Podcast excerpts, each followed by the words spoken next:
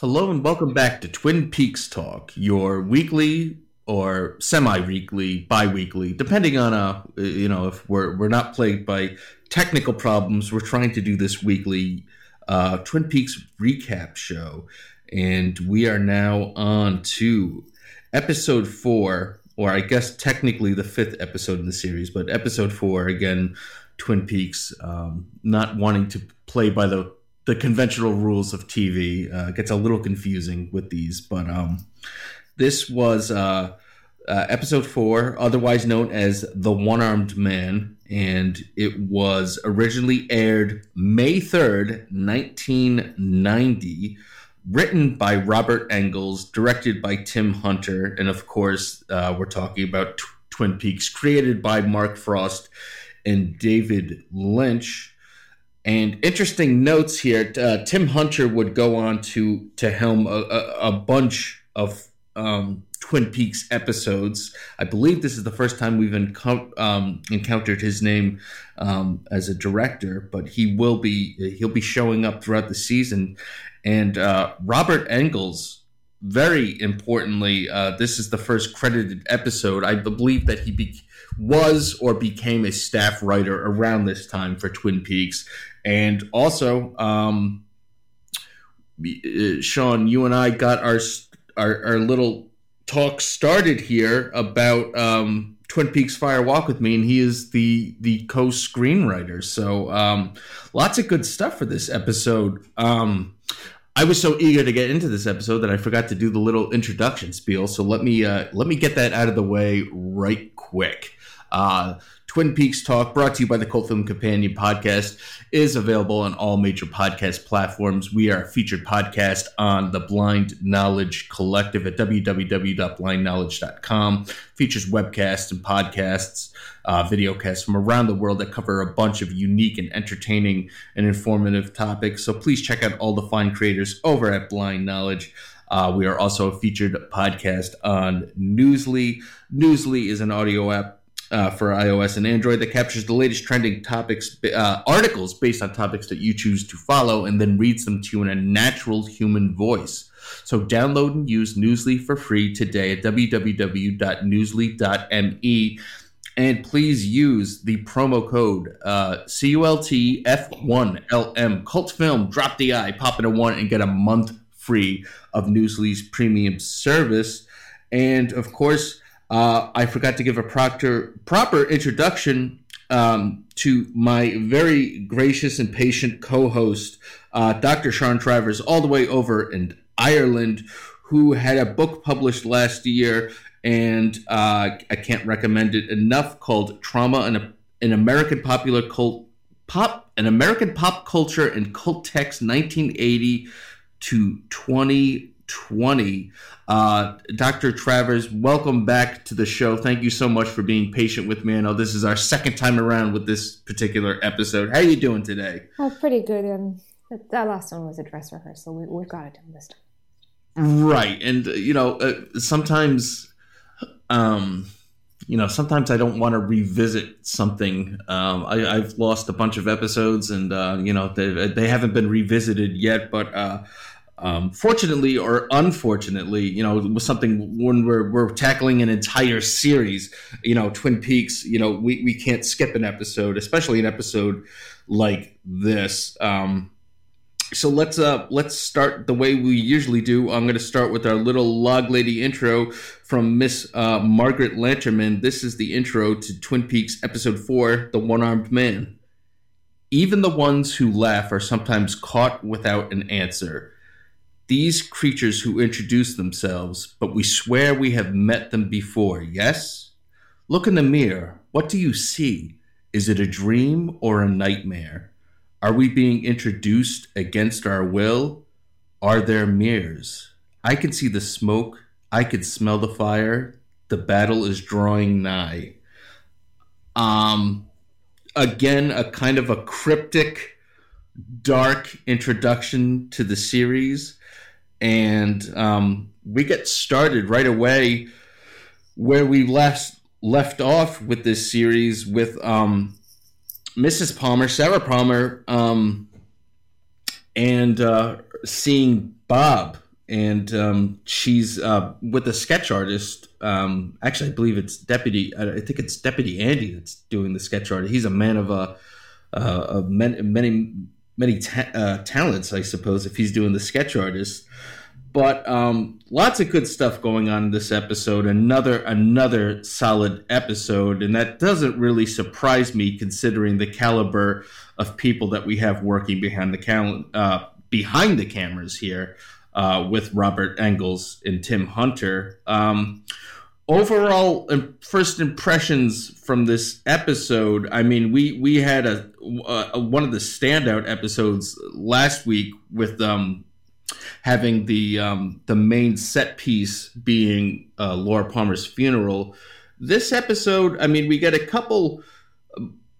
I mean, there's there's plenty of of, of different set pieces that uh, are explored in this episode, but I, I, I would be hard pressed to put my finger onto one like uh, the funeral scene of last time. So um, I'll uh, uh, hand it over to you to um, kind of sum up your first impressions about this particular episode before we delve in deeper. Um, the iconic scene for me in this episode is the veterinarian scene where Cooper encounters a llama who looks directly at him. Which was yeah, which was an accident. I, I guess you can't really train a llama all that well. The can I guess the llama was just supposed to walk through between um, Sheriff Truman and uh, Agent Cooper. But yes, the llama looking right at Cooper has become um, a meme. I mean, if you if it's if if you look up, you know, your memes or gifs of Twin Peaks, that's going to be one of mm-hmm. one of the ones that come in. And um, also, thank you. Uh, I'll just mention her right now, CJ Spooky World.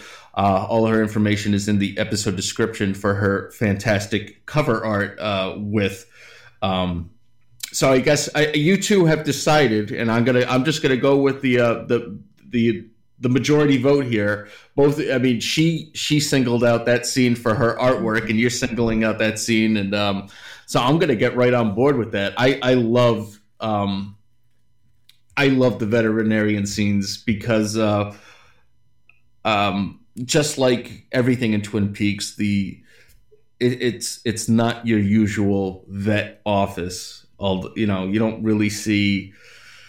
Uh, you know, I live in a city, so if I go to the the vet, um, you yeah, see a lot of cats and you see a lot of cats and dogs. You don't see a lot of llamas. But on the other hand, I do have friends that that have farms that that live out, you know, out in the country, out in the sticks, as it were, and they they have uh, you know llamas and alpacas and uh, um, sweet sweet animals too. But um, it, it, there's something there's something so weirdly unnerving about Agent Cooper face to face with the llama. It's almost like him facing this um th- this this mystery, you know, like you know, like a mystery that he's never seen before. You know, this Twin Peaks case is basically going to be will basically consume his life for for decades as it were as it as it turns out and so i think that you know if he was just face to face with a little house cat or a, you know a little a little puppy dog it, it wouldn't have the same impact. So yeah. It's Agent Cooper, it shouldn't be there. It, it feels wrong in a, a, setting like a vet's office or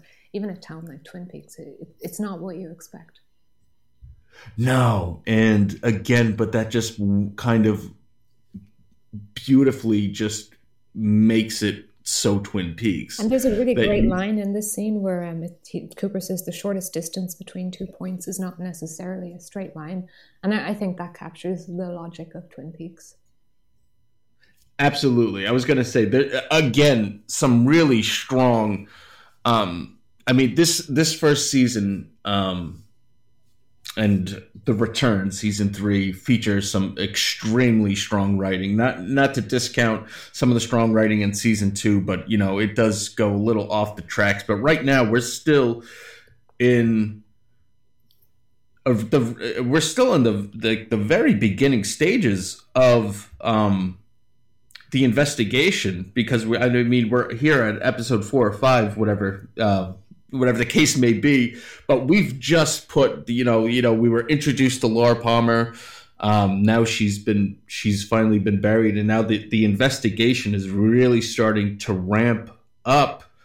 Um, and we're also getting we're getting some new characters introduced here into this this episode um, because I believe, if I'm not mistaken, that this is the first time we don't see Mr. Lynch yet. But I believe that this is the first time that we hear his character, Gordon Cole, talking with Agent Truman and Agent Cooper. This is the first time, I believe, uh, right? It is, and it's it's a cool introduction because we think it's just a cameo from the director, and oh, that's quite neat. But we don't expect him to return as a, a fully fledged character. At least I didn't. No, you know that's uh, another thing that I never, as much as I try to, to to read about Lynch, and you know he he he likes to remain a mystery. He pretty much just wants his art to speak for himself. Um, and uh, would you become so kind of obs- obsessed? I'll say I was, you know, I become, I became kind of Lynchian obsessed uh, starting in high school with uh, uh, discovering Blue Velvet and some a, of his. It was a gateway into uh, like art cinema and even like cinema studies because it's just so open to interpretation and it begs the viewer to to work on it in that way. Right, and but he always you know, he never never really strikes me as someone that um that I would would see regularly on camera, and uh, and obviously um, we talked about this because he had a role in a in a movie that we um, talked about with the last episode that was uh, directed. Um, uh, the last director had put him in a movie, and he, he he's shown up for cameo appearances um, here and there, but um, is it just me or is like we see Gordon Gordon Gordon Cole um, David Lynch's character in Twin Peaks, and we'll we'll we'll get more into this with the movie and the TV uh, series, especially when he finally shows up in Twin Peaks. But um, it's interesting to me. David Lynch doesn't seem very comfortable on camera at first. And uh, it'll be interesting for us to keep an eye out as the show progresses because by the time we get to um, uh, Fire Walk with Me in, in, in, season three, The Return, where he's um, he's on on camera a lot more. He seems a lot more confident, but um, I, I, I could see that that if I was if I was used to being the man behind the camera and the you know um, I can imagine that one of the most difficult things to do while directing would also to be starring in a scene. Um, uh, it's probably not a responsibility that I would want to tackle, and but there's there's certainly people that have done it uh, flawlessly, effortlessly. Um, uh, Clint Eastwood comes to mind as, as someone that is very capable of, of, of you know carrying an entire movie, uh, being in almost every single scene, but also directing. So um, kudos to uh, to both of them. And then of course, um, have you seen the Fabelmans yet? I, I haven't uh, seen it yet, but I know he does have a, role in that. And it's funny that you say that uh, Lynch is nervous because like, he he would be nervous because like, it's a departure from what he's used to, but at the same time, he's so good in that role and he really fits into Twin Peaks as a character. Right. I mean, it almost it, it would kind of make sense that you know one of the character uh, archetypes would be the the nervous, uncomfortable fellow, and um, it kind of it works that like the head the head of the this particular branch of the FBI is is kind of uncomfortable in the field, and um, it's almost I, I, I wonder if the whole kind of hearing loss thing and speaking really loud. Um, yeah, I think that um, mirrors Lynch's like unwillingness to listen to um, like networks and conventions of TV and art. Yes, exactly what I was thinking, and that he's just. He, I think that, and you know, if I had to theorize, um, I would give myself a, a quirk like that mm-hmm. and um, to kind of hide the fact that I, I'm sure that he would say that one of his his strengths is probably not his acting. Um, it's it's it's in his writing. It's in his physical art when the man is just making art or in music um, and writing and directing, and he doesn't have to worry about being the um, the face of something. Um, I wonder that if I was in that position, that I would give myself this little quirk with having this weird hearing thing. So I would be speaking very loudly. I could be acting weirdly and awkwardly, but I would have this great cast around me mm-hmm. that was playing it straight. So yeah, you, um, you, need that contrast. Otherwise, you, you have nothing really. I mean, that's where a lot of comedy comes from. You have an insane person, and then you've got the straight man character. Exactly right. Um, so um, I don't, I don't even know how I got off on that tangent. I was, I was we haven't it was really modern as well, though. I mean, it was really meta. This kind of intrusion of an autobiographical persona. You see it with Stephen King and Kurt Vonnegut as well. Like it's yes. reminding us, like, well, you know, I'm in control of this world.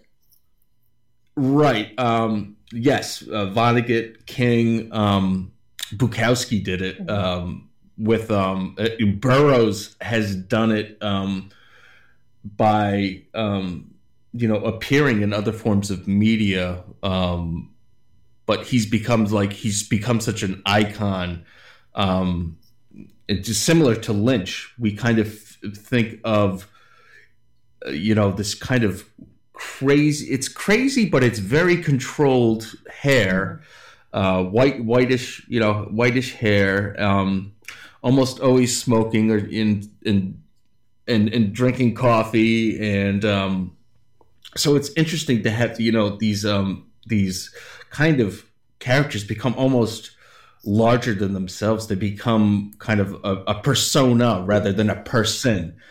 Uh, and i would imagine that that would be extremely uncomfortable for people. Mm-hmm. uh, i know it would be for if you know i was in that position. Um, but let's let's get back to this this uh, this episode because we got lots of good stuff. We've got um, the uh, so we start out with Mrs. Palmer describing um, Bob and uh, what he looks like, and then I, I, I, would guess that the comic relief comes comes early uh, in in this this episode with um, with Lucy and her obsession with Invitation to Love and uh, everyone actually it seems that it seems to be the soap opera of choice for Twin Peaks is Invitation to Love. Uh, because we've seen many characters. We've even seen some characters that I'm surprised are watching a soap opera. I believe that we saw Leland uh, an episode or two ago um, he was getting, I think he was sedated, so maybe that's why he was watching Invitation to Love.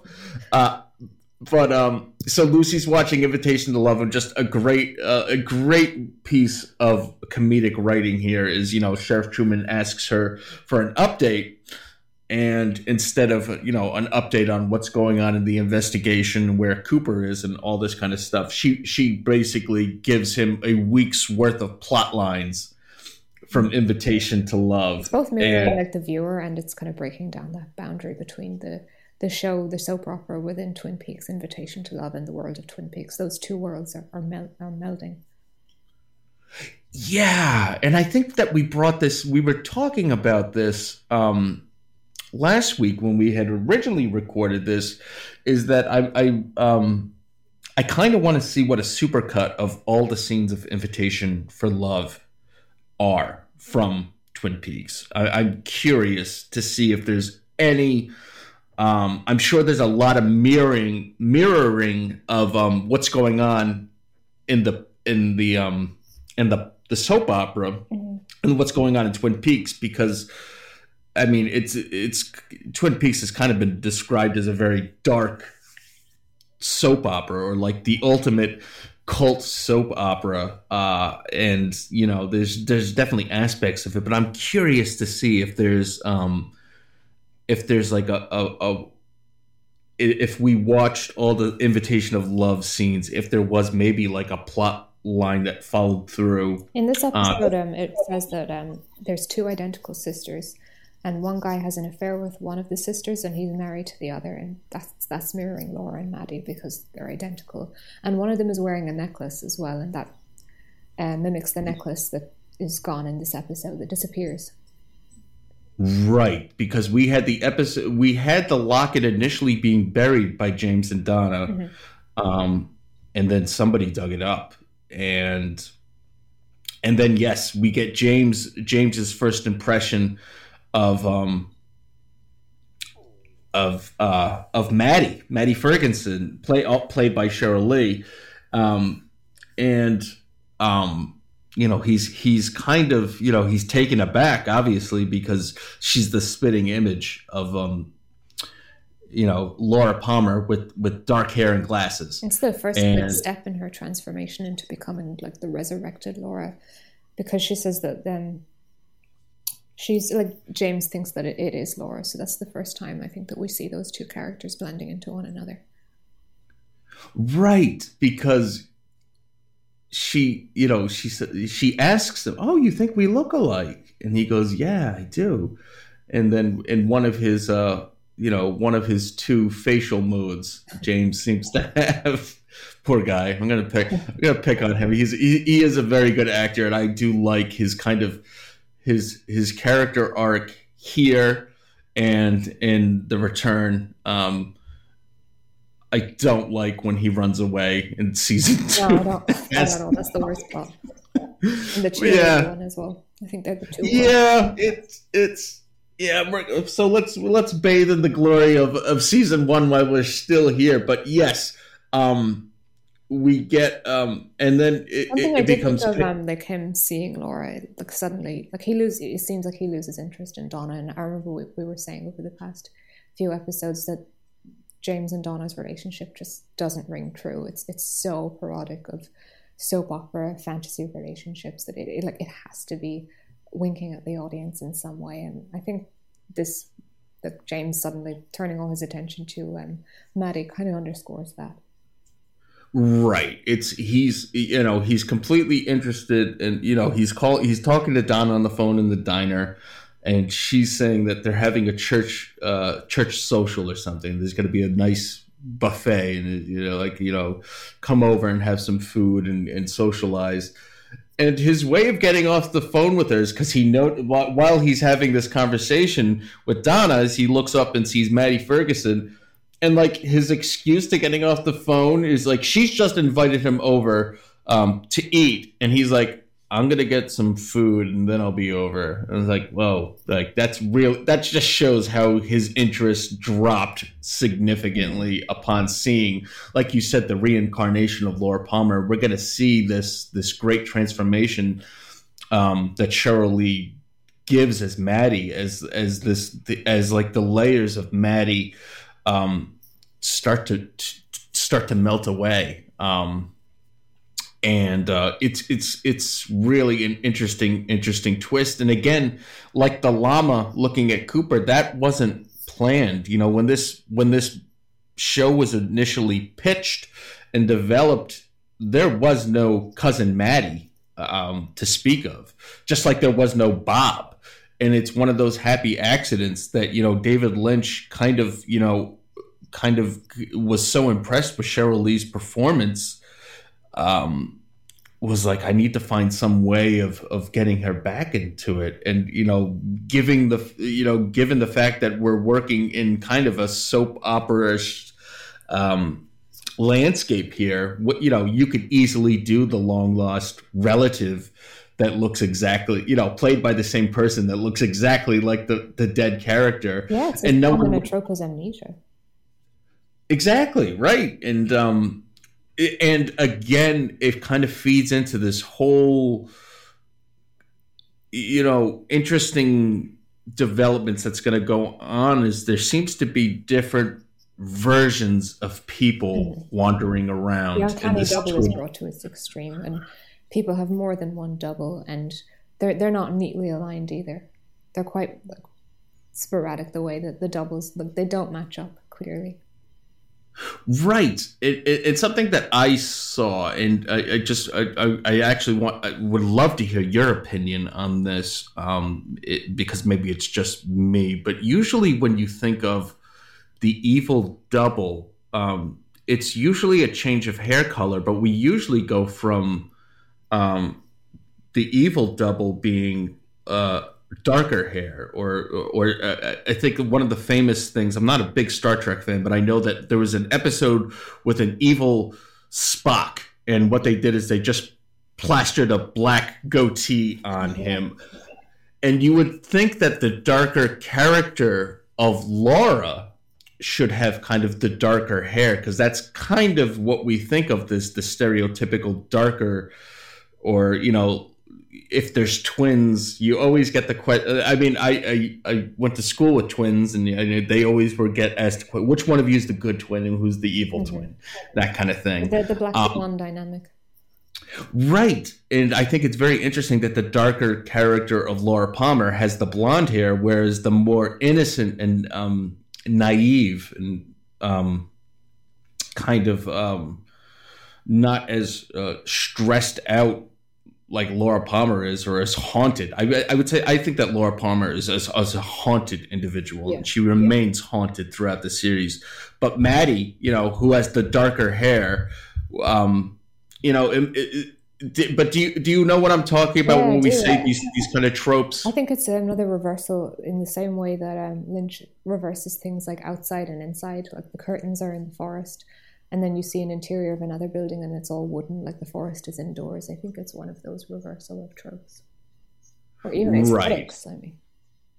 Yeah, and, and that's exactly. I, I agree completely that the easy way to be would be to, to have shifted it and to have like Laura Palmer have the dark hair because she's the darker character. But um, again, always p- playing with those tropes and those um, those kind of um, stereotypes that are riddled throughout uh, not only pop culture but you know soap operas in particular. You know, we get all these little kind of callbacks going on, um, and then we get. Um, we got a, a, a, before we get too far into the episode. I believe that the the next scene up before they even talk to they even talk to um, Lynch is uh, they're talking with Doctor Jacoby and who's wearing his weird 3D glasses and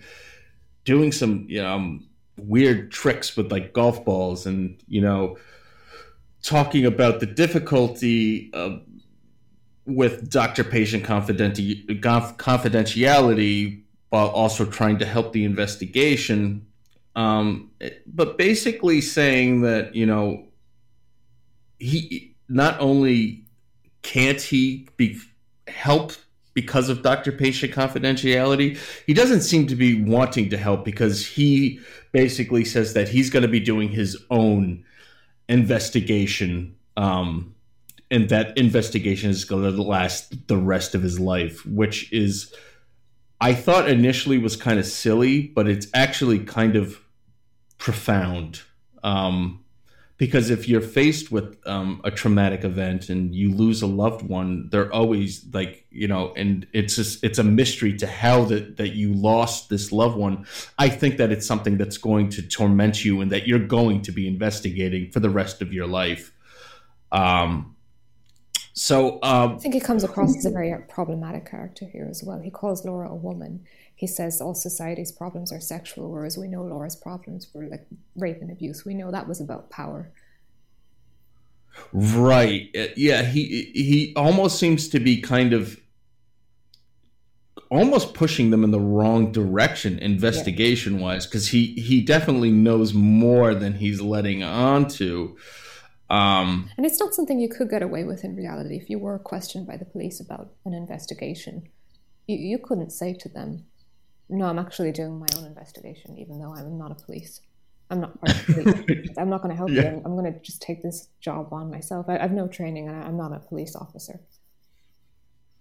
Yeah, he's uh, basically. i am gonna. I'll, I'll, crack the case before you you ever will, and you know that we, we just know that's not the thing. And we're but we're going to be with Doctor Jacoby up until he's um one of my uh, one of the things that I just did not see coming with the return is uh, him selling uh, uh shovels on, late night he just but, dug himself into a huge hole with all of the um, shirking questions and just being weird.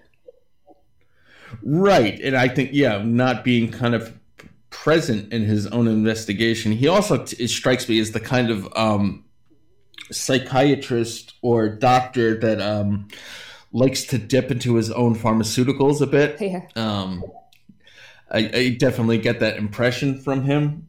But, uh, you know, so we get that great scene. We get um,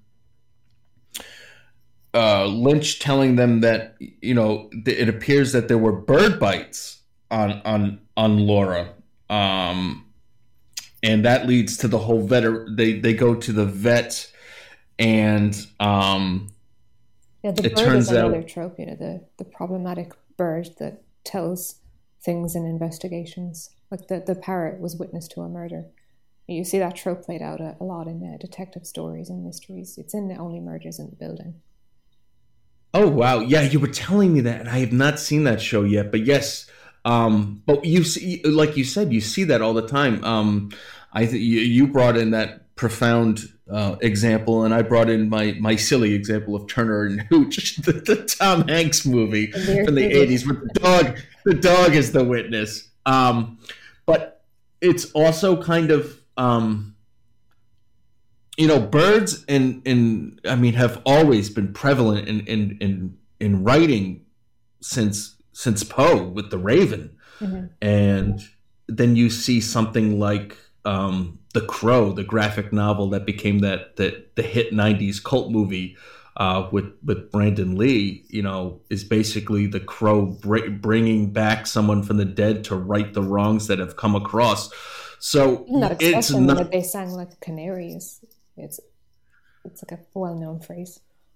right or, or, or a stool pigeon you know you're Right. you're a stool pigeon which you know which, which means you're a rat you're a snitch um, so a lot of uh, uh, interesting um, animal metaphors here and we do get to meet um, the one-armed man finally who turns out um, you know he finally gets interrogated and it turns out he's a, a shoe salesman and he's you know and that he lost his arm um, in a car accident, and that it, it wasn't the same one-armed man um, in Cooper's dream that Oh, had yeah, we were removed. talking about that. Is he a double of um, Bob and Mike, and are they the same people? Because we have Bob. and- Yeah. And having the common names of Bob and Mike, um, you know, in a, in a small town or even in a, a large town, those are those are pretty common male names, Bob and Mike. Um, I can't you tell know. if the one armed man is is lying or if he's lost his memory of what he's done or if he's not the same person at all. That they just look identical. Or just another like a doppelganger or Yeah. another version of another version of this person is wa- is walking around um, because we're gonna see we're gonna see that uh, uh, happen um, a lot here uh, especially in the return with um, you've got evil evil Cooper um, trapped in the red room uh, trapped in the black lodge Cooper and then Dougie this I don't even know what version of Cooper that is.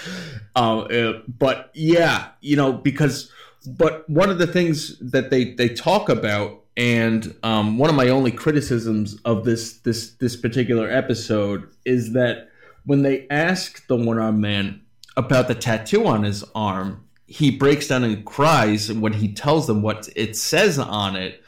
Um, and his tattoo said "mom," and the tattoo on the other one armed man from Cooper's dream said Bob on it. But I think it was a very kind of clever way because he's Yeah. he's breaking down and crying, so it's it becomes a muddled mess of Bob and Mom when he finally confesses. Um, and I suppose it's it's a criticism because I didn't get it at first, but I, I it's probably because uh, the writing is a little bit smarter than I was on my first my first uh, go around on this episode because I could have sworn that he said Bob again, but no, he says Mom. I think it's Um, pure duality because they're they sound so similar. Right, you you got you know two two of the same consonants with an O in the middle, and um, so we also get some more comic relief. The comic relief comes from um, interesting places in this um, this episode. It comes from um, Lucy with Invitation to Love. It comes with with Andy um, dropping his gun, and then a, a great kind of scene at the gun range where uh, we get to see uh, Sheriff Truman, Cooper, Hawk, and Andy all at the shooting range, and they all have um, exceptional skills except for for for Andy. But I love the way that Cooper talks to Andy in this scene. He kind of talks like this is not the way that, a professional law enforcement person should be trained. Like you shouldn't have access to a handgun if you're going to be dropping it and it going off and then you can't even hit a target. But the way that Cooper just like comforts him, he talks to him like like an older like he's an older brother, like guiding him. Um, he goes, Andy, wow, six shots, six misses. Andy, what we need is practice and lots of it. And I kind of just love his his Boy Scout kind of like salt of the earth. Um, just like it, it's gonna be okay no matter what kind of thing. Like the thumbs up like becomes cheesy with some people, but like with Cooper, it feels genuine. When he yeah. gives you a thumbs up, it's it's a genuine thumbs up. It definitely he's definitely supportive of you. Um and I think that just goes to to how great of an actor Kyle MacLachlan is and and how great the writing of this series is. Um other other comic relief comes from I'll let you you tackle this one because uh, I think you you hit the nail on the head with this one last week. Uh, the red Corvette for for for these secret meetings with Jacques going on. Um, you want to tackle the the uh, the red Corvette and the absurdity of um of of of having a red Corvette for a secret covert meeting. Okay, yeah, two in- insanely funny scenes in this episode. Uh, ben meets Leo in the forest, and it's a secret meeting, and uh, it takes place at night, and no one's meant to know about this. And then Leo just brings in this really bright red car, and um, Ben scolds him for it. He he can't believe what he's seeing, and that Leo is dumb enough to do this. And then the other great scene is Ben exercising in front of the fire, um, while he's on the phone it's just so yeah. It is, um, and I think that I mentioned this when we first recorded that uh, before I had gotten the original art, I had taken a screenshot from um, from this episode, and what I settled on was the scenes of, of, of Ben on this exercise bike because they are so ridiculous. It's a particularly um, huge fire as well. It's it's like the size of like an average wall of a living room. Like it's a big. He's room, got like just this giant fire.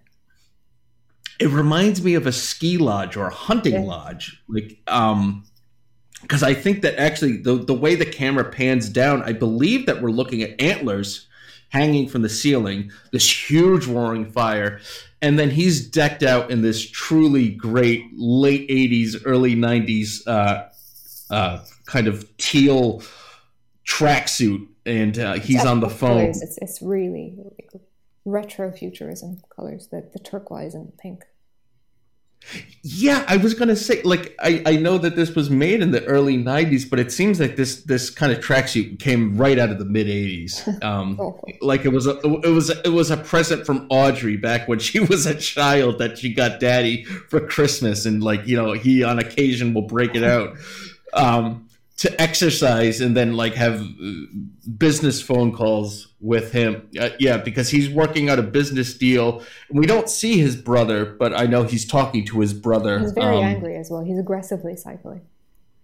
Yes, it's angry exercising. and um, if you've ever been to a gym, public gym, then I'm sure at one point or another you've seen someone angry exercising, and it's not pretty. they don't want to do it; they have to do it. So, that, but they're not going to be happy about it. No, and, and also they're not gonna they're, they're not gonna allow people around them to be happy about it. And yeah, he's basically berating his brother over the phone. And then we have a then we have Audrey. Now was it this episode or the, the previous episode? There's a there's a very important scene between um, Donna and Audrey, and, and yeah. It was okay. Uh, do you take it from here? What they what the, what the, their little um, talk in the in the in the late in the ladies' room of the high school. Uh, yeah, they talk about Laura, and um, it's like Audrey wants to be a detective for this case. Right, because well, she wants to help solve the crime because she she thinks that it'll impress um, uh, Agent Cooper, and, and Donna's not certain. But you know, they she starts putting the pieces together that these girls are disappearing, but they all started working at um, at Horne's department store. So then we have Audrey, you know, saying that she wants to get into the family business, um, and um, she strikes me initially as someone that would fully take advantage of nepotism and would allow herself a very cushy job. But the fact that um, I think that she has these feelings for Agent Cooper and that she wants to help solve the crime, uh, I think that's the only reason that she really s- says, "I'll start work. I'll start work at the perfume counter, like at the very bottom of the totem pole." Uh, other than that, I could see Audrey Horne. Everything that I've seen with Audrey Horne up to this point would lead me to think that she would want the cushiest job, highest amount of money, least amount of work and responsibility. Uh, what say you? Does that does that ring true for you too?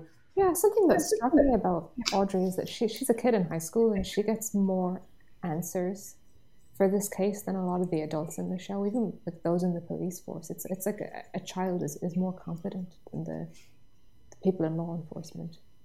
Something that just occurred to me over the week. Well, yeah, and then you kind of because you look at the law enforcement and you see someone like Sheriff Truman who's very competent and Hawk is extremely competent and and and, and Andy, God Really bless him, I love him. that's making me think. But-.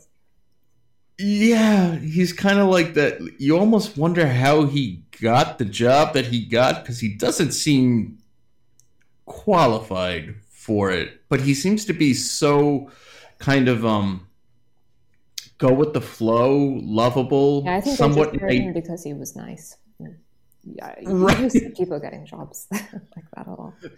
Sure, it, it, and I can imagine that you know when you're not dealing with the traumatic murder of a teenager, that um, you know there's not a lot, lot of problems going on in Twin Yeah. Peaks. Although I imagine I- he files things, and they give him something Mhm. very easy to do.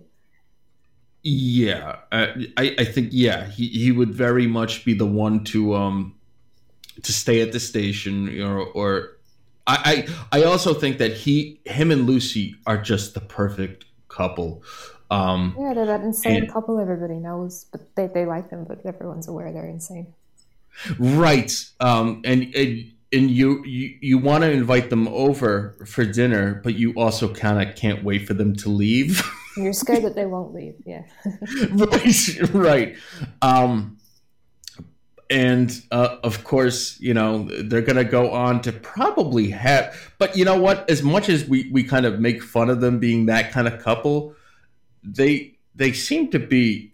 You know, correct me if I'm wrong. Off the top of my head, they're probably the strongest, most honest couple in Twin Peaks. Yeah, they're not as problematic or dark as other relationships in the show. No, they seem like you know, everyone says that they have skeletons in the closet, but I think the kind of skeletons that these two have in their closet are the plastic kind that they put out for Halloween for decorations, and I think that's kind of the extent of it. You know, I I, I don't get the I don't get the the feeling. Although I do, we will meet Lucy's uh, sister later on in the series, um, and we'll see some of the uh, the sibling rivalry which is a very interesting turn for Lucy because she comes off as the sweetest, uh, nicest person that doesn't seem to have, not only doesn't have a care in the world, but wouldn't let something kind of disrupt her or upset her, other than the fact um, when it comes to Andy or her sister. Um, I, I think it's very interesting. Um, but again, just great characters in this show and i was thinking about this because i'm not one to really um to to binge watch a TV show because I, I have trouble kind of um, with with character consistency and whatnot. Uh, and sometimes characters are too likable. They're trying too hard to be likable. But if characters are have such layers of depth, depth, I can, uh, you know, uh, I should be able to say that word at this at my age by now. But depth, the character depth, um, that you can't help but want to know more and it, it really helps propel you to to want to watch more of these characters and it keeps you watching. Even when the show quality dips you can almost rely on the fact that you know it's like you know people at work. You know you might not always like the people you work with but the consistency and the regularity of, of working with them at, at, at one time or another they, they're either going to drive you nuts or you're kind of you're they're going you're going to warm up to them and i think that that's kind of the genius of twin peaks is that it really takes its time for you to warm up to these characters because there's some very despicable characters um and speaking of despicable characters we have um now is it mona who owns the double r i really need a is that who it Norma? Norma. Okay. And and her husband, we find out um, something about a, a drifter sitting on the side of the road that he ran over by accident. I believe that's the crime he's being charged with, or was it? I, Yeah, Am I you mistaken? think It's going to be this like huge plot line, but um, it doesn't come to fruition. It- It's it's it's dropped like a lot of the, the plots in Twin Peaks. Some things that they hype up at the beginning is going to be this big thing. Uh, kind of comes to nothing really. And I do think that's deliberate. I don't think that's a, like a failing or anything on the show's part. No, I think you're right. I definitely think it's deliberate. I I think that they kind of they have, and we're we're gonna see characters just kind of disappear. Like like I said, I completely had forgotten that Donna had a younger sister. Yeah, Uh, like in, I the, think she- in the return, you've got characters that show up for five minutes once and then they're never mentioned again. It's quite Right. modern. You have all these like meta narratives. Or micro Yeah. sorry, rather than one overarching meta narrative or one big story, you've got like these smaller narratives that um, are different from each other and are unrelated. Right. And and that can work to as a detriment to certain uh, forms of media, but it can also work because uh, some people are going to get frustrated with that. Um, Lynch is pretty They- good at it. It's it's it's one of his things. You see it in um, Mulholland Drive and uh, Inland Empire. r- right. And and uh, um, also with Lost Highway, um, Yes. which which I think is going to be very interesting. Uh, I definitely need to rewatch Lost Highway when we get closer to the return, um, and maybe you would do me the pleasure of rec- Mhm. of covering Lost Highway with me. But I'm just thinking of that that jail transformation scene. Yeah. There's a lot of uh, one person becoming somebody else. You know, imagine this being locked up as Bill Pullman and waking up as a wow. That you other know, guy, that I meant- don't know his name either. I was gonna say, I was gonna say, if I had remembered that actor's name, that would have been really, really cool. But I didn't. Um, but you know what I'm talking about. You know, you're waking up as a completely different person. But I think that certain people that have an issue with ambigu- ambiguity um, and all the issues of a mystery or all the aspects that are brought up in a story being wrapped up by the end and the conclusion if they don't have that and they know that there's not going to be a continuation of it um, it could be a real turnoff for people It's quite dream logic as well, which is something that people um, don't talk about a lot. It's um, where you have like a lot of smaller narratives. When you have a dream, it's it's not the one coherent narrative. It's going to be a lot of different things going on, and they're not going to connect in a, in a No. logical manner. And a lot of people turning into other people in dreams happens as well, or even opening a door and you're in one room, you, you go into a room that you don't expect to be there. and to me i like that i think it's Yeah. very interesting but i um and i can live with that because i i'm one that you know my my formal education is in psychology so to me the, the human mind i think is absolutely fascinating and i like you know, I could, I know that Dream Logic could be extremely frustrating for people. Um, but you know, I, I do think that our mind is, you know, these synapses are firing for for one reason or another. Um, but certain people don't like that, and I always, uh, you know, I don't want to throw my parents under the bus, but um, I could tell you that you know, if if a movie um, has a very ambiguous ending and, and maybe more questions are left unanswered than get answered, it's not the kind of thing that's going to really appeal to my mom. Uh, my dad, on the other hand, um, a little bit more of an abstract thinker, uh, can appreciate that. And I, I like the benefits of both too. There, there are certain stories that, you know, if there was no conclusion, no satisfying conclusion, I could get a little frustrated with. But um, like you said, when we're dealing with someone like David Lynch, and um, again, I'm gonna th- I'm gonna keep, uh, uh, I'm gonna do my best to include Mark Frost um, as much as I bring up David Lynch because I you know I think that he his um, his contributions get a little bit um, a little bit under just overshadowed by Mr. Lynch, but I think that there's there they that they're have these ideas, but they're not written in stone, and that when a happy accident comes about, they're willing to kind of work it into the story. And as much as like the happy accident with Bob, and um, really liking Sheryl Lee's performance, or the llama just you know shooting Agent Cooper a look, um, as much as those thing, you know, those happy accidents work and they're going to keep them in the show. I think that you brought up something very interesting, like in regard to um, Norma's husband. I, I think that maybe they had bigger ideas for it, and I think they were just like, you know what?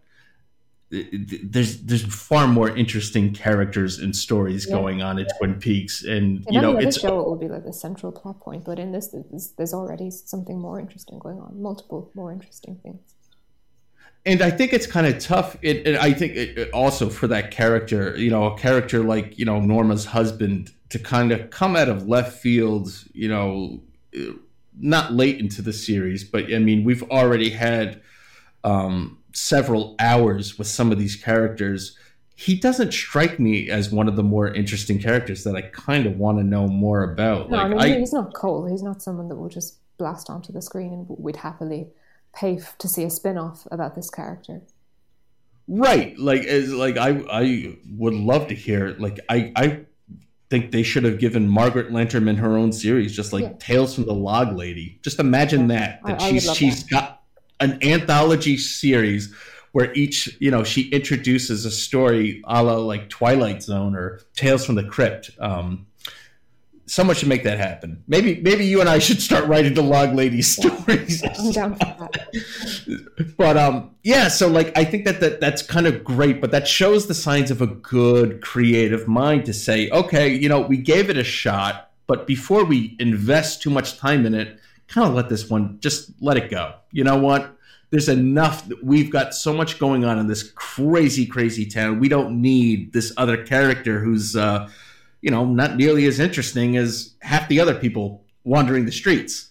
Um, so yeah, there's just lots of great stuff in this this um, this episode. It's a real, real solid um, episode. Um, I also think that um, one of the things that um, it just carries through, and I one of the reasons why I love the return so much is that clearly um you know lynch did 99% of the writing on the return. Uh, i'm sure he had a little help here and there and, and, allowed some improv but for the most part it was a very uh, singular vision that he had and it goes it goes back and and he clearly has such a memory for everything that's kind of come before because one of the things that they talk about um in this in Cooper's dream is that they're talking about the two men Bob Bob and Mike the killers living above a convenience store yeah. um and they mention that as they're headed over to the vet's office and we're going to see this um that doesn't really get paid off if memory if if my memory is correct, I don't think that really gets paid off until the return. Um, um, we lived above a convenience. That comes up in Fire Walk with Me, but um, it does come up. Yes, it, it yeah. definitely does. Like we don't hear it again in season one and two, the original series. No, we see it in Fire Walk with Me, and then we definitely see it in, in season three, like this whole black and white sequence with this like haunted um, gas station, which is just, um, you know, it's it's it's full on. It's it's fil- filmed like a horror movie, and it's so funny. I, I don't get into these these random um, arguments or discussions with people online anymore, but I used to like you know when I would try to argue the the some of Lynch Lynch's works being horrific or having elements of horror. Um, I have a lot of people say I, I I don't get it. That that doesn't scare me, and I think it's just because his type of horror is that you really need to sit with the psychological implications of what's happening. It's not gratuitous, although like sometimes he'll put like the racer ba- the Eraserhead baby will will, will frighten you. you know, that's not an easy thing to look at, but you know, claimed yeah. as a cute icon then. But yeah, at the time it is it's scary too. Right. I, actually think that the, the I think that baby is much cuter than that um than the lady in the uh, heat heat vents or whatever that that creepy girl with those cheeks. Yeah. Um, um, I'm getting way off topic here, but um, yeah, I think that it's a different kind of horror. Um, it's unexpected um, as well. You really are at the mercy of the, the director and writer in this, because in let's say the the dream sequence in Zen or the Skill to Catch a Killer. I, I was very nervous watching that scene because I had genuinely had no idea what would happen because it was just so out there and so unlike anything I had seen before. Uh, like, I still haven't seen anything like it. And that's what I thought made it really scary. Yeah, you know, it's the unknown. Like, it, it, and I uh, always liken it to this: is that the unknown is always scarier to me. Like we had a, a medical scare a couple years ago where my mom was rushed to the emergency room with some very um, confusing um, symptoms, very baffling symptoms. Um, she seemed to have been, you know, my mom's one of the most clean cut people in the world, doesn't smoke or drink, and she seemed to have been dosed with LSD, and it turned out it was um there was a um, an issue with some of her medication, but the not know until that was solved, the fact that your mom's in the in the emergency room, you know, you know, hallucinating out of the blue, like you would just not think uh, that this would ever happen to your mom. It's the not knowing that is the scary part. Once you know, once you find out what it actually is, you could deal with it and solve it and work on the problem. But that that not knowing always gets to me. That's what kills me. When someone says, um, you know, if your your significant other says, "Oh, we need to talk," or I got a call from my landlord the other day, "I need to see you," and I was like, "Uh oh." What's it going to be? Yeah, my rent going up? Yes, it is. Yeah, but you know, the not knowing was be like, is he selling the house? Am I being evicted? No, the rent's going up. Okay, but that not knowing for twelve hours before I talk to him will drive me crazy, and I think that's what makes Lynch's work kind of horrific. It's the horror of like everyday life of just like these these random things that could happen and you know, they could be terrifying. Am I making a lick of sense? Um, yeah, totally. And it's like you, you do lose control as a viewer because with conventional horror movies, there are tropes and there are narrative arcs that they follow. And a lot of people find horror movies comforting in that way.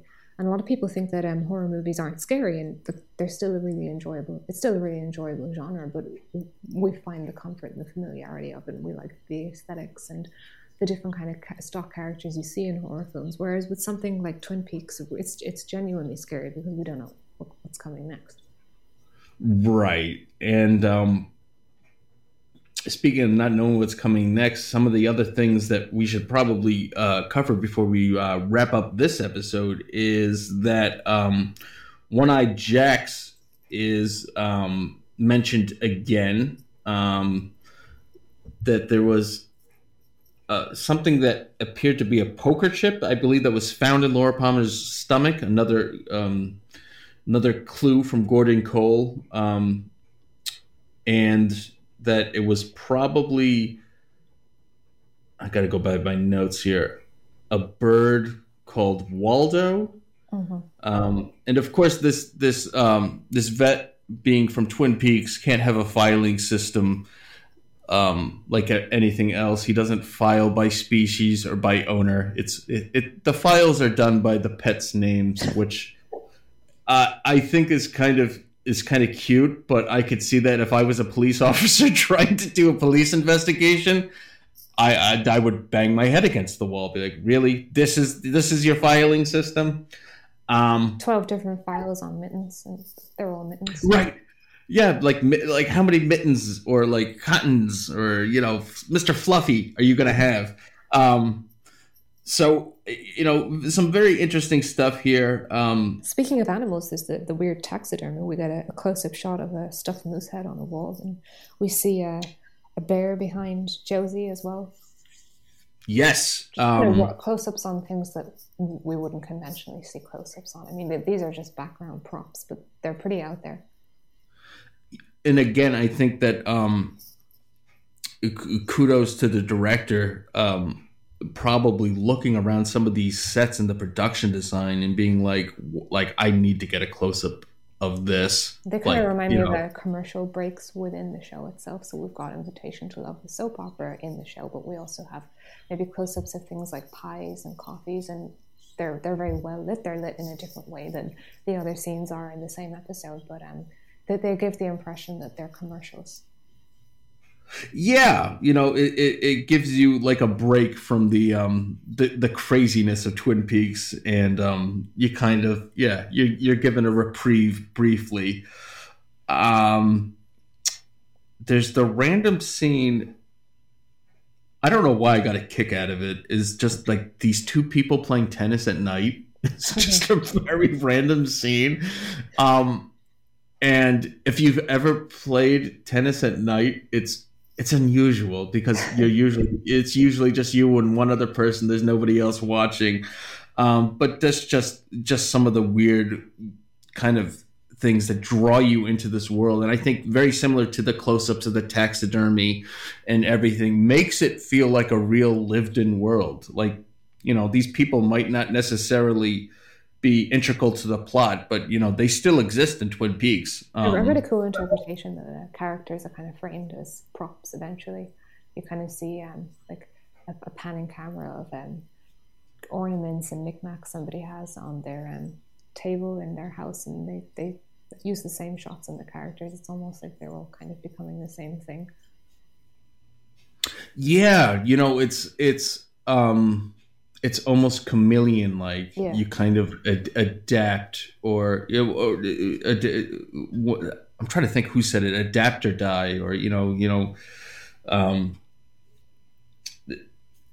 that kind of that kind of mentality you know um, that that goes on that that a lot of philosophers like to, to talk about but um be interesting to see if lynch has ever shot in that way of seeing this he's the creator to are all the characters reduced to these kind of props he moves around that are at his mercy? It, it would be something cool to look at.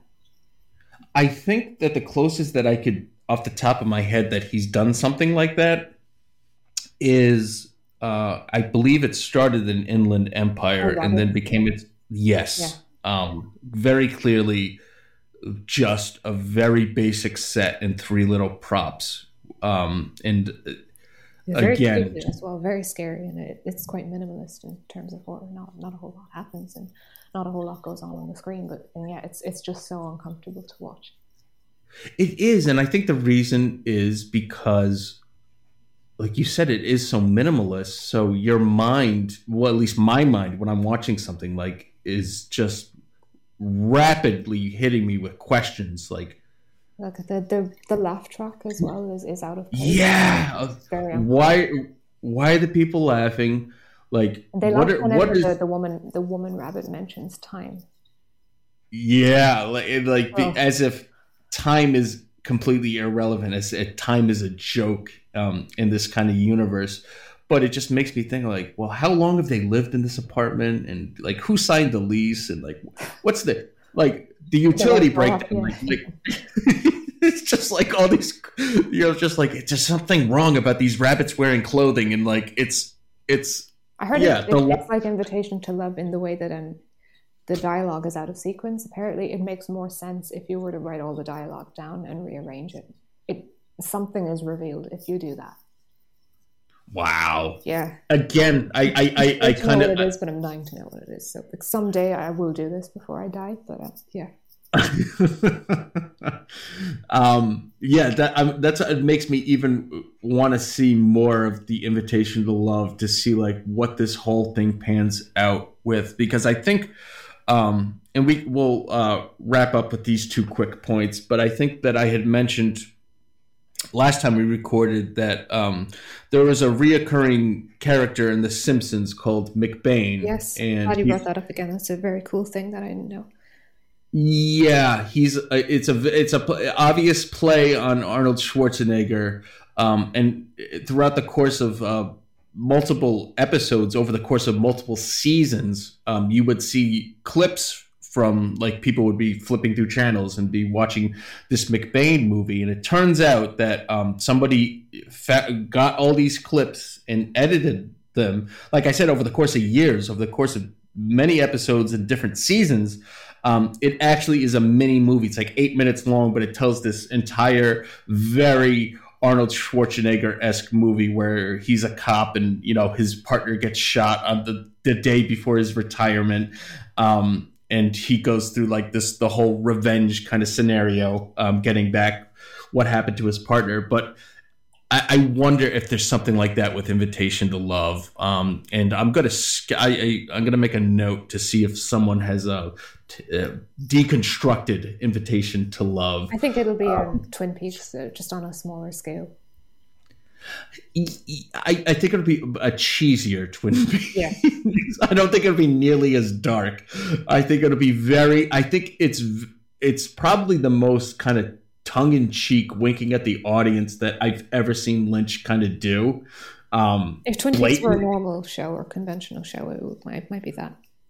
Right. If it, I, I think that if Twin Peaks was a daytime soap opera, um, it would be Invitation to Love. But the fact that you know it is a very adult soap opera, and I think I kind of made this this point, and I didn't want it to be sexist, but I just know that um, growing up, uh, both my grandmothers loved their stories. They would call them. We wouldn't even call them their shows, their stories, and they would watch the same, you know, sit, um, soap operas, you know, at like noon or one o'clock or two o'clock, early afternoon kind of stuff. You know, uh, as the world turns, all my children, all that kind of stuff. General Hospital, and you know, Twin Peaks was kind of like the um, when the after you put the kids to bed, you know that this is this is the soap opera that um, the parents can watch together. Um, I think it kind almost of highlights the fact that like a lot of guys do like soap operas and always did, but they just didn't really admit it. You know, it was seen, oh, Yeah. they're for women, but I- I'll just watch it. Like I- I'm not enjoying it. I'm, ju- I'm just going to watch it with my wife, and it's like they're they're secretly really enjoying it. Right. Yeah, I, I, I definitely think that so. Um, I, it's similar to the way that I think that you know people often said. I remember because I grew up with um, and I wasn't a huge fan, but I, I grew up with kids that were huge fans of professional wrestling, and they used to say that professional wrestling was soap opera for for men, and um, I, I again, I just think it's a soap opera for a different type of audience. Um, like Twin Peaks is a soap opera for a different type of audience. Um, and you know, you really shouldn't feel um, shame if you enjoy something. Yeah, uh, it's, don't it's a be. weird uh, source of shame. Like I'm glad it, it's not like as much of a thing anymore. I hope it. I hope it's died. Yeah, because like I and, and, and culture. I, I I don't even like I I used to use this phrase a lot. I used to use the phrase guilty pleasure a lot, and I I don't anymore because I'm like, Yeah. well, you know what? But there has to be something good about it if you like it. Right, and and and who am I trying to impress with the, the you know It's going to be like as someone you know it's gonna be like uh yeah so i happen to like whatever you know it was not a big deal and then uh and then it's just like i shouldn't feel guilty about something that makes me happy like if i like a, a cheesy song i might not love the band i might not never go to see them in concert but i get a kick out of one of their songs um you know so be it Um, but um, one thing that we we definitely need to address before we wrap up this episode is the um, arson subplot that's really starting to. And here comes another bad pun from me. Uh, this arson subplot is really starting to heat up now. Yeah, Um, and uh, it's kind of a way that they want to get they want Josie out. Um, and by they, I mean um, what's what's her name and Mr. Horne. oh there's- yeah, the the the villainous duo. Um, well, what is Right, they're like it- it's like Natasha and um, the other guy from Rocky and Bullwinkle. They're they're Oh, yeah. they're, they're they're playing like soap. Uh, they're they're playing very villainous soap opera roles, and um, they want to burn down the mill because I believe that he wants to put in new con. He wants to put and he wants the land. Basically, they they want the land, but Josie um, is kind of unwilling to uh, to ne- negotiate. So we do have um, again we're juggling a, i mean kudos to these showrunners and the the writers to keep track of all these different characters and all these different subplots um and you could see that while you know why some would just fall by the wayside because they're just not nearly as important or as interesting I thought Josie was very like gothic heroine in, in that. Like she's got like these secret compartments and passageways that only she knows about. She's spying on people. She she believes these um, larger than life figures are out to get her. This paranoia. Right, and that's gonna get we're gonna get more about her background and how she actually ended up in Twin Peaks um, uh, later, either this season or in season two. I'm not sure, but uh, we, we will. A lot of that will get um, kind of um, developed a little bit further. Uh, um, there, yeah, the whole thing with the the the um the mill is it's it's a little confusing Yeah. because we've got um different owners involved there's a there's a josie's ex-husband that is dead um he's involved there's two different sets of books with the numbers um books are getting cooked um and uh yeah it's it's it's becoming more and more a little convoluted but um you know it it, it all will get um eventually most of these questions will get answered and um, to open up some more. yeah um, and i think that um,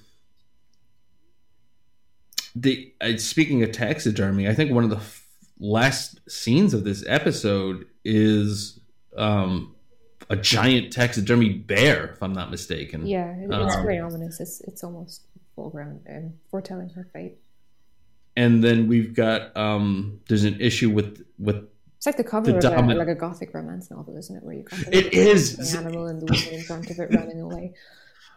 Yes, the, like the the the the, the lost love of Josie. Uh, you know, the, a, a rainy night let, lets in a stranger, and they make love in front of her taxidermy bear.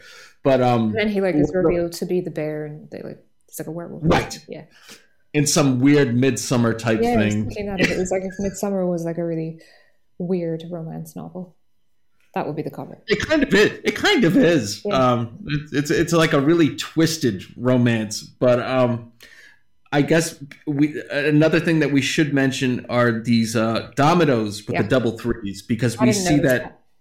uh, a couple times throughout this episode. We do see it with Norma's husband uh, during his parole hearing. He's got one in his hand. Um, and then I think the episode actually ends with um, Hank on the phone with Josie.